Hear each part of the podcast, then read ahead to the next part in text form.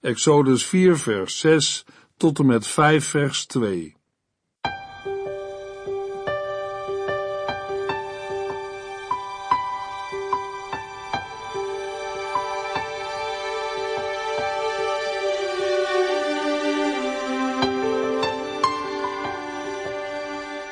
Hartelijk welkom bij De Bijbel Door, een programma van Transworld Radio. De Bijbel Door is een radioserie die u in vijf jaar meeneemt door de hele Bijbel. Van Genesis 1 tot Openbaring 22.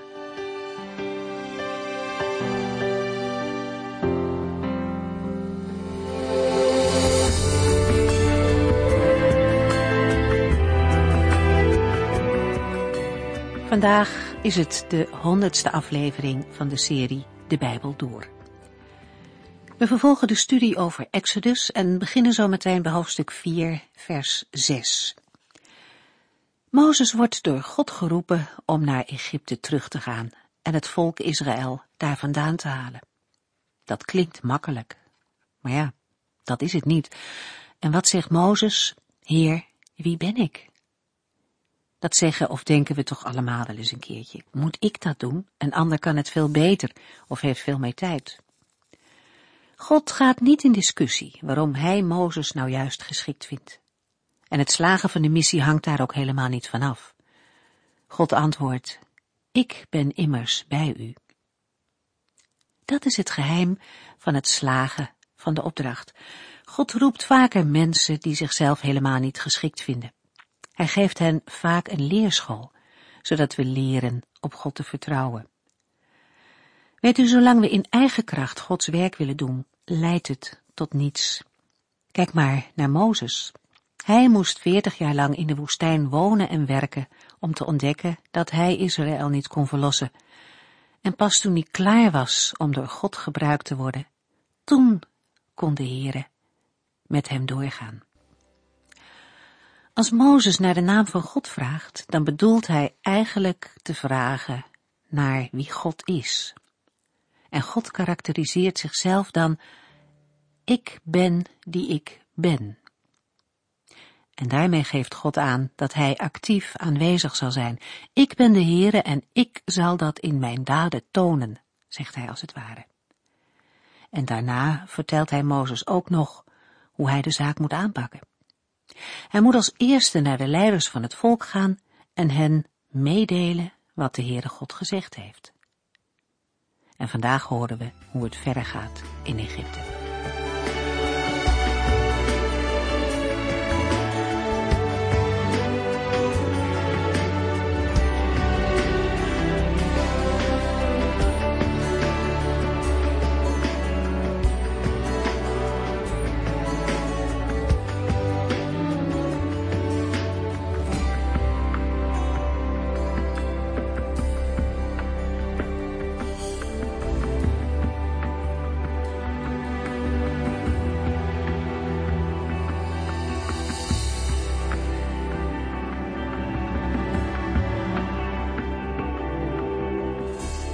De Heer heeft Mozes geroepen om naar Egypte te gaan. Het gejammer van het volk Israël is tot de Heer in de hemel doorgedrongen. De Heer had gezien met wat voor slavenwerk de Egyptenaren de Israëlieten onderdrukten. Tegen Mozes had de Heer gezegd, ik ga u nu naar de farao sturen om van hem te eisen dat u mijn volk uit Egypte wegleidt. Maar Mozes ziet dat helemaal niet zitten. Dat kan ik helemaal niet en daar ben ik helemaal niet geschikt voor. In Exodus 3 hebben we gezien en gelezen dat er tussen de Heer en Mozes een heel gesprek volgt. Mozes voert van alles aan om onder de opdracht van de Heer uit te komen. Ik kan het niet, ik ben niet geschikt. Ze zullen niet weten wie u bent. Ze zullen mij niet geloven. En hoe moet ik dat doen? Bij al de onmogelijkheden van Mozes schittert de liefde van de Heere voor zijn volk, maar ook voor Mozes. Tegenover alle onmogelijkheden die Mozes aandraagt, stelt de Heere zijn mogelijkheden, zijn beloften en zijn tekenen. De Heere geeft Mozes het teken van de herderstaf. Het werd een slang die hij vervolgens bij zijn staart moet pakken en plotseling wordt het weer een herderstaf. Daarbij geeft de Heere zijn opdracht. Doe dit en zij zullen u geloven. Dan zullen zij ervan overtuigd zijn dat de Heere, de God van Abraham, Isaac en Jacob, werkelijk aan u is verschenen. Exodus 4, vers 6 tot en met 8. Steek nu uw hand tussen uw kleren ter hoogte van uw borst. Mozes deed het, en toen hij de hand terugtrok, was die wit van de uitslag. Steek hem nu weer tussen uw kleren, zei God. Toen Mozes dat deed en de hand daarna weer terugtrok, was de uitslag verdwenen. Als zij het eerste wonder niet geloven, zal het tweede hen wel overtuigen, zei de Heere. Het eerst dat opvalt is dat de opdracht voor dit wonderteken eerst voor Mozes zelf is. Steek nu uw hand tussen uw kleren ter hoogte van uw borst. Het uw borst spreekt van zijn innerlijke leven. Spreuken 4 vers 23 zegt, bescherm je hart boven alles, want uit je hart komt alles voort wat je doet. Met andere woorden, de hand van een mens zal doen wat zijn of haar hart wil. De Heere wil de herderstaf leggen in de hand van een man die hem is toegewijd. Maar de Heere wil ook dat Mozes overeenstemt met zijn hart. In Matthäus 7 vers 18 geeft de Heer Jezus er een voorbeeld van met de woorden Aan een goede boom komen geen slechte vruchten en aan een slechte boom geen goede. En in Lucas 6 vers 45 zegt Jezus Iemand die goed is, doet goede dingen. Iemand die slecht is, doet slechte dingen. Je merkt het vooral aan wat hij zegt. Waar het hart van vol is, loopt de mond van over. De Heere wil dat hart en handelen met elkaar in overeenstemming zijn en onder zijn leiding staan. Niet afgedwongen, maar vrijwillig, opdat de mens dan ook zelf overtuigd is dat het goed is, wat hij namens God zegt, vraagt en doet. Dat maakt de Heer niet alleen aan Mozes duidelijk, en ook niet alleen aan het volk Israël. Hetzelfde wil de Heer vandaag duidelijk maken. De Heere God wil niet alleen ons geld en onze bekwaamheden. De Heere wil u, jou en mij. Helemaal. En niet een paar stukjes. En de rest is voor onszelf. Mozes steekt zijn hand tussen zijn kleren en de hand komt er vol uitslag weer uit. In andere vertalingen wordt voor uitslag melaats vertaald. Het is goed om te weten dat melaats niet zonder meer gelijkgesteld moet worden aan lepra. Het woord is in de Bijbel een verzamelnaam voor allerlei huidziekten. Vandaar de vertaling uitslag. De zieke hand is wit van de uitslag, is een verwijzing naar de kleur van de huidaandoening. Het heeft ook betrekking op huidschilvers die als sneeuwvlokken van de huid komen. Uitslag kan suggereren dat het een onschuldige huidaandoening is, maar dat is niet zo. Het is een verschrikkelijke ziekte. Exodus 4, vers 10. Maar Mozes smeekte, och heren, ik ben helemaal geen goede spreker. Ik ben het nooit geweest en zal het ook nooit worden. Ook niet nu u met mij gesproken hebt. Ik kan nooit de juiste woorden vinden. Nog steeds heeft Mozes zich niet met zijn roeping verzoend. Voor de vierde maal maakt hij bezwaar.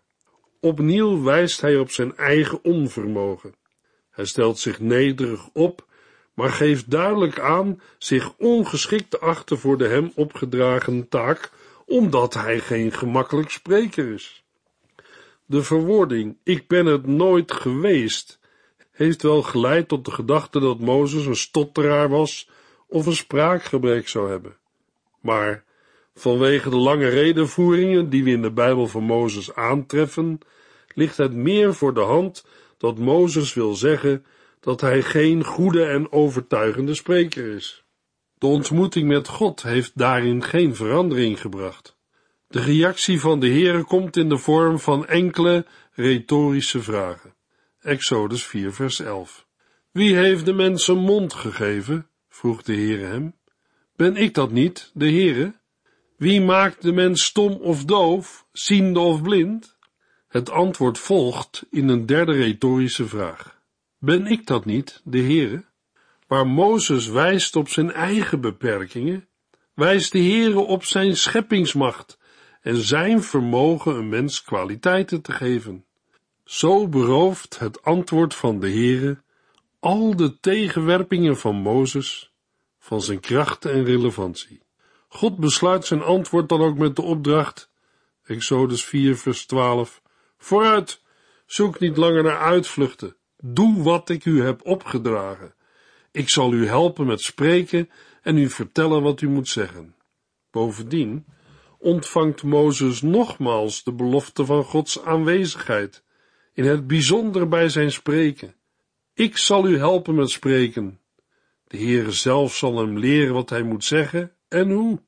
Daarom kan Mozes vol vertrouwen uitzien naar het welslagen van de opdracht die God hem heeft gegeven. Juist daarmee wordt onderstreept dat het welslagen van de missie niet afhangt van de bekwaamheid of onbekwaamheid van Mozes, maar van de actieve aanwezigheid van God.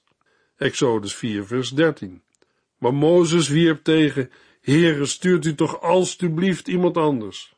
Al de tegenwerpingen van Mozes zijn door de Heere beantwoord. Mozes kan geen nieuwe bezwaren tegen zijn roeping inbrengen. Toch is hij nog niet bereid te gaan. Beleefd vraagt hij de Heere iemand anders te sturen. Maar nu is Gods geduld met Mozes ten einde. Exodus 4, vers 14 tot en met 16. Toen werd de Heere boos en zei, Goed, uw broer Aaron is een goed spreker. Hij komt hierheen om u te zoeken en zal erg blij zijn u te vinden. Ik zal u zeggen wat u hem moet vertellen, en dan zal ik u beiden helpen bij het spreken en u zeggen wat u moet doen. Hij zal in uw plaats het volk toespreken. Net zoals ik u vertel wat u moet zeggen, zult u het hem vertellen. Mocht er nog twijfel over bestaan, dan is het nu duidelijk. De Heere zal de roeping van Mozes niet intrekken. Maar hij hoeft niet alleen te gaan. Zijn broer Aaron mag hem vergezellen. Liefdevol komt de Heere Mozes tegemoet, maar de roeping en opdracht blijft. Ook wij moeten onze zwakheid herkennen en erkennen. Maar wanneer de Heer roept tot een taak, mag een mens met vertrouwen antwoorden. De Heere God zal een mens in staat stellen om de taak te verrichten waartoe hij roept.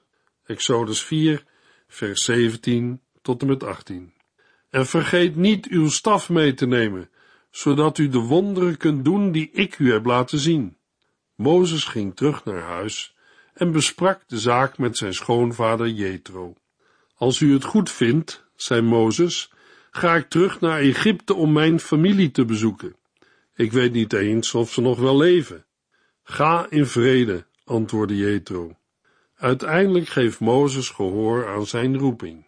Hij gaat naar zijn schoonvader en vraagt hem als hoofd van de familie zijn toestemming om terug te keren naar mijn familie in Egypte. Over de openbaring die hij van de Heer ontvangen heeft, spreekt Mozes niet. Was hij bang dat Jethro hem van zo'n gevaarlijke onderneming zou willen weerhouden? Of moet hij nog groeien in de hem opgedragen taak? In het licht van de verschillende openbaringen die Mozes nog van God ontvangt voor hij in Egypte komt, vers 19 en 21, ligt het laatste voor de hand. Maar hoe het ook zij, Jethro geeft Mozes zijn zegen mee. Exodus 4, vers 19. Voordat Mozes Midian verliet, zei de Heere tegen hem, Wees niet bang om naar Egypte terug te gaan, want allen die u wilden doden, zijn overleden.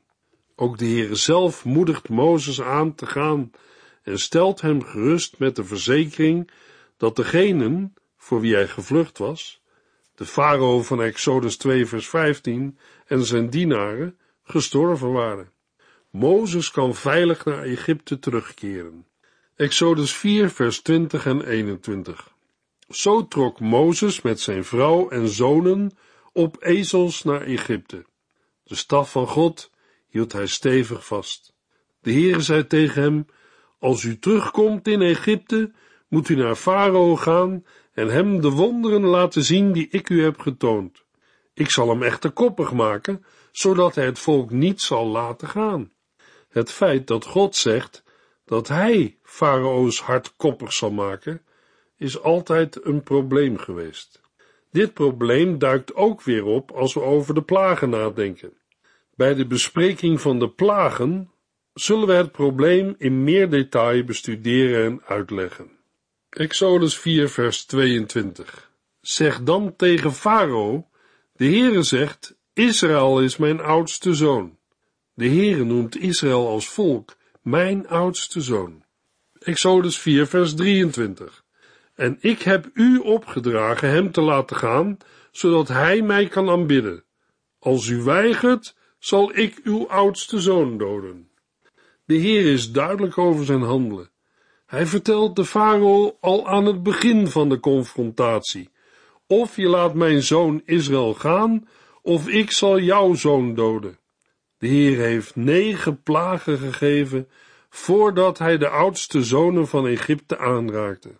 Een mens zou zeggen dat er voldoende tijd moet zijn geweest voor de farao om de ware God te erkennen en Israël te laten gaan. Maar Farao grijpt de verschillende gelegenheden niet aan. Ja, zal iemand zeggen, maar dat kwam omdat de Heer had gezegd, ik zal hem koppig maken. Zeker, maar dat geeft voor alles aan dat de vervulling van Gods heilsplan niet afhankelijk is van de reactie en het optreden van de farao, maar dat de Heere zelf de lotgevallen van zijn volk bestuurt. Tegelijkertijd wordt op andere plaatsen de koppigheid aan de farao zelf toegeschreven, bijvoorbeeld in Exodus 3, in hoofdstuk 8 en 9. Daardoor wordt duidelijk dat hij zelf ook schuldig is. Goddeloze daden kunnen verharding van het hart veroorzaken. Jesaja 63 en 64. Beide aspecten, het handelen van Yahweh en de eigen verantwoordelijkheid van de farao, blijven in Exodus naast elkaar staan. Een fatalistische levenshouding wordt in het Oude Testament afgewezen. Exodus 4, vers 24 tot en met 26. Mozes reisde verder met zijn gezin, en toen hij op een avond stopte om te overnachten, verscheen de Heer hem en probeerde hem te doden. Zijn vrouw Sippora greep een stenen mes, besneed haar zoon en hield de bloedende vooruit tegen Mozes voet. Ik heb je leven gered met het bloed van mijn zoon, zei zij. Toen liet de Heere Mozes met rust. Luisteraar, ik kan mij voorstellen dat het vers dat we net lazen vreemd overkomt. Het vers roept ook veel vragen op. De Heere probeerde Mozes te doden. Waarom? We zien ook dat Sippora adequaat reageert. Zij besnijdt haar zoon met een stenen mes. Misschien in de vorm van een scherpe steen die zij ter plaatse aantrof. Met de bebloede voorhuid raakte zij Mozes aan, of de jongen zelf, beide is grammaticaal gezien mogelijk, daarop wijkt het levensgevaar. Het gedeelte sluit af met de woorden, ik heb je leven gered met het bloed van mijn zoon. Deze toelichting maakt nog eens duidelijk dat het gebeurde betrekking heeft op de besnijdenis. Wat is de achtergrond van deze verse? Duidelijk is in ieder geval dat de zoon in kwestie, of wellicht beide zonen, nog onbesneden waren. De besnijdenis kwam ook voor bij andere Semitische volken, maar vond, anders dan bij de Israëlieten, doorgaans pas plaats aan het begin van de puberteit. Het lijkt erop dat Mozes zich zozeer met de Midianieten vereenzelvigd had, dat hij afstand had genomen van zijn volksgenoten. In die zin dat hij zijn zoon, die nu nog een kind is, pas later wilde besnijden. Sommige uitleggers nemen aan dat Mozes zelf, ondanks het gebruik onder het volk Israël, ook nog niet besneden was. De besnijdenis van de zoon is dan plaatsvervangend voor Mozes zelf. Naar Genesis 17 vers 12 tot en met 14 moest iedere mannelijke nakomeling die niet besneden was verstoten worden. Hij heeft mijn verbond verbroken. Iemand die het verbond verbroken heeft, kan niet optreden namens de God van het verbond. Ondanks de vele onbeantwoorde vragen is duidelijk dat de besnijdenis die hier plaatsvindt op de een of andere manier nodig is om Mozes geschikt te maken voor zijn taak als vertegenwoordiger van de Heere. Hij dient met zijn gezin volkomen toegewijd te zijn aan het verbond dat de Heere gesloten heeft met Abraham en zijn nageslacht. Exodus 4, vers 27 tot en met 31. Daarna zei de Heere tegen Aaron, ga Mozes in de woestijn tegemoet. Aaron reisde naar de berg Horeb, de berg van God, en ontmoette Mozes daar. Het was een gelukkig weerzien. Mozes vertelde Aaron wat de Heer hem had opgedragen en wat zij moesten zeggen. Ook vertelde hij over de staf en de wonderen die zij voor Farao moesten doen. Zo gingen Mozes en Aaron samen terug naar Egypte en riepen de leiders van het volk Israël bijeen. Aaron vertelde hun wat de Heere tegen Mozes had gezegd. En Mozes toonde hun de wonderen. Het volk geloofde dat de Heere hem had gestuurd. En toen de mensen hoorden dat de Heere hun moeilijkheden had gezien en hen nu wilde redden, waren ze erg blij. Zij knielden neer en aanbaden hem. Na het hartelijk weerzien maakt Mozes Aaron deelgenoot van al hetgeen de Heere tot hem heeft gesproken en de tekenen die hij gegeven heeft. Eenmaal terug in Egypte verzamelen Mozes en Aaron de oudsten van het volk. Dat wil zeggen, de stam- en familiehoofden. Geheel volgens Gods opdracht brengt Aaron de boodschap over die God aan Mozes had gegeven. Ook toonde Mozes de tekenen die God had gegeven. We weten uit het voorgaande dat Mozes bang was dat het volk hem niet zou geloven. Maar Geheel zoals de Heer had voorzegd, reageert het volk met geloof. Mozes en Aaron krijgen de erkenning dat Yahweh, de God van Abraham, Isaac en Jacob, hen gezonden heeft. In dankbare reactie op het feit dat de Heere zich het lot van de Israëlieten heeft aangetrokken en hun ellende heeft gezien, buigt het volk zich in aanbidding neer. Het vierde hoofdstuk van Exodus sluit af met Zij knielden neer en aanbaden hem. In Exodus 5 begint de strijd met Farao. De plagen zijn gericht tegen de afgoden van Egypte. In feite is het een strijd van de heren met de goden van Egypte. Mozes is na veertig jaar weer terug in Egypte. Nu is hij klaar om namens de heren de bevrijder van het volk Israël te zijn. Maar Farao weigert Israël te laten gaan. En dat opent de strijd tussen de Heere, de God van Israël, en de goden van Egypte. De plagen die de Heere over Egypte stuurde, waren niet willekeurig. Met eerbied gesproken, de Heere heeft na de plaag met de kikkers niet gedacht, wat zal ik nu eens als volgende ramp naar Egypte sturen? Nee, de plagen waren allemaal gericht tegen goden die in Egypte werden vereerd. Farao vraagt spottend in Exodus 5 vers 2, Zo, zo, en wie is die God dan wel, dat ik naar hem moet luisteren? Ik ken die heren niet, en ik zal de Israëlieten niet laten gaan. Het gevolg van deze reactie is dat de Heere zich, door middel van de plagen, voorstelt aan de farao en de Egyptenaren.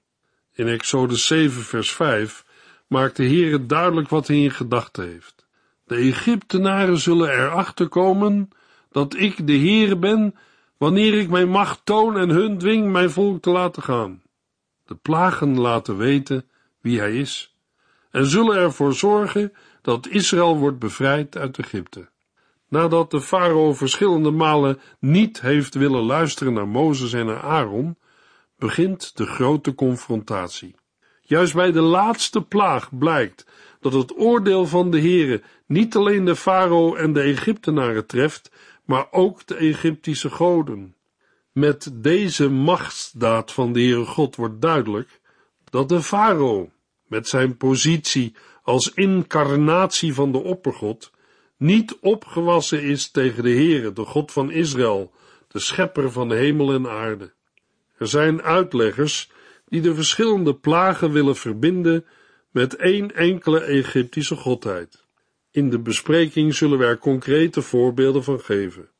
Maar in zijn algemeenheid moeten we hier opmerken dat de identificatie van elke plaag met één andere Egyptische godheid geen stand houdt. Zeker, de plagen houden wel verband met de Egyptische godenwereld. Ze laten de onmacht van de farao zien. Volgens Egyptische opvatting is de farao de incarnatie van Horus en zoon van de zonnegod Re. Hij moet de wereldorde in stand houden. De plagen tonen aan dat de farao, ondanks zijn goddelijke positie, daar niet in slaagt. De Heere, de God van Israël, is overwinnaar. Laten we samen gaan lezen hoe de Heere zichzelf heeft voorgesteld en de Israëlieten heeft bevrijd uit Egypte. Exodus 5 vers 1. Daarna gingen Mozes en Aaron naar de farao. Ze zeiden tegen hem, wij brengen u een boodschap van de Heere, de God van Israël. Hij zegt u, laat mijn volk gaan, om ter ere van mij feest te vieren in de woestijn en mij te aanbidden. Het brengen van offers in de woestijn was de eerste stap naar de bevrijding van Israël. Mozes en Aaron zijn niet naar de farao gegaan met de boodschap: Laat Israël gaan, want wij verlaten Egypte en gaan naar het beloofde land. Ze vroegen namens de Heere: Laat mijn volk gaan, om ter ere van mij feest te vieren in de woestijn en mij te aanbidden. De reactie van de farao is spottend. Exodus 5 vers 2. Zo, zo, spot de farao. En wie is die God dan wel, dat ik naar hem moet luisteren? Ik ken die Heere niet en ik zal Israël niet laten gaan. Luisteraar, kent u de Heere, de God van Israël? Of is uw reactie dezelfde als van een farao? Ik ken die Heere niet. Wij willen u graag helpen hem te leren kennen. Natuurlijk hoeft u niet per se contact met ons op te nemen. Er wonen vast christenen bij u in de buurt die u verder willen helpen. Zoek ze een keer op, ga met hen praten. Doe het met het oog op uw behoud. Want er komt een tijd dat alle mensen hun knieën voor hem zullen buigen en iedereen openlijk zal moeten erkennen dat hij God is. Ieder mens zal zich persoonlijk voor God moeten verantwoorden.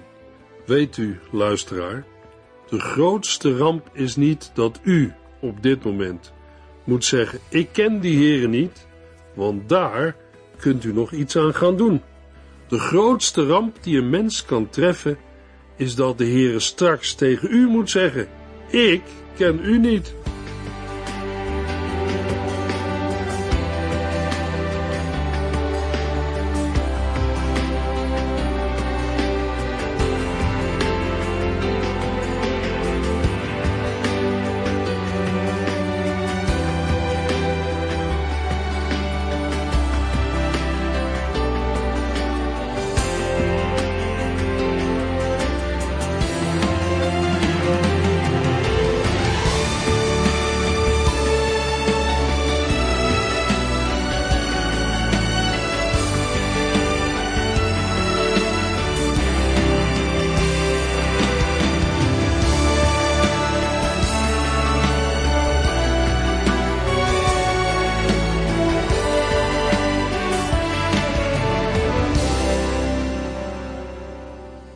Geluisterd naar De Bijbel Door. In het Nederlands vertaald en bewerkt door Transworld Radio. Een programma waarin we in vijf jaar tijd de hele Bijbel doorgaan. Als u wilt reageren op deze uitzending of u heeft vragen, dan kunt u contact met ons opnemen. Tijdens kantooruren kunt u bellen op 0342 47 8432. 0342 47 8432. 32. Ook kunt u een e-mail sturen naar de Bijbel transworldradio.nl en natuurlijk kunt u ook via de post ons bereiken. TWR, postbus 371, postcode 3770, AJ in Barneveld. Dit programma werd gepresenteerd door Cor Weda en Ike André. Techniek was in handen van Odin van Woerdekom. En wij allemaal bedanken u voor het luisteren. Graag tot de volgende keer.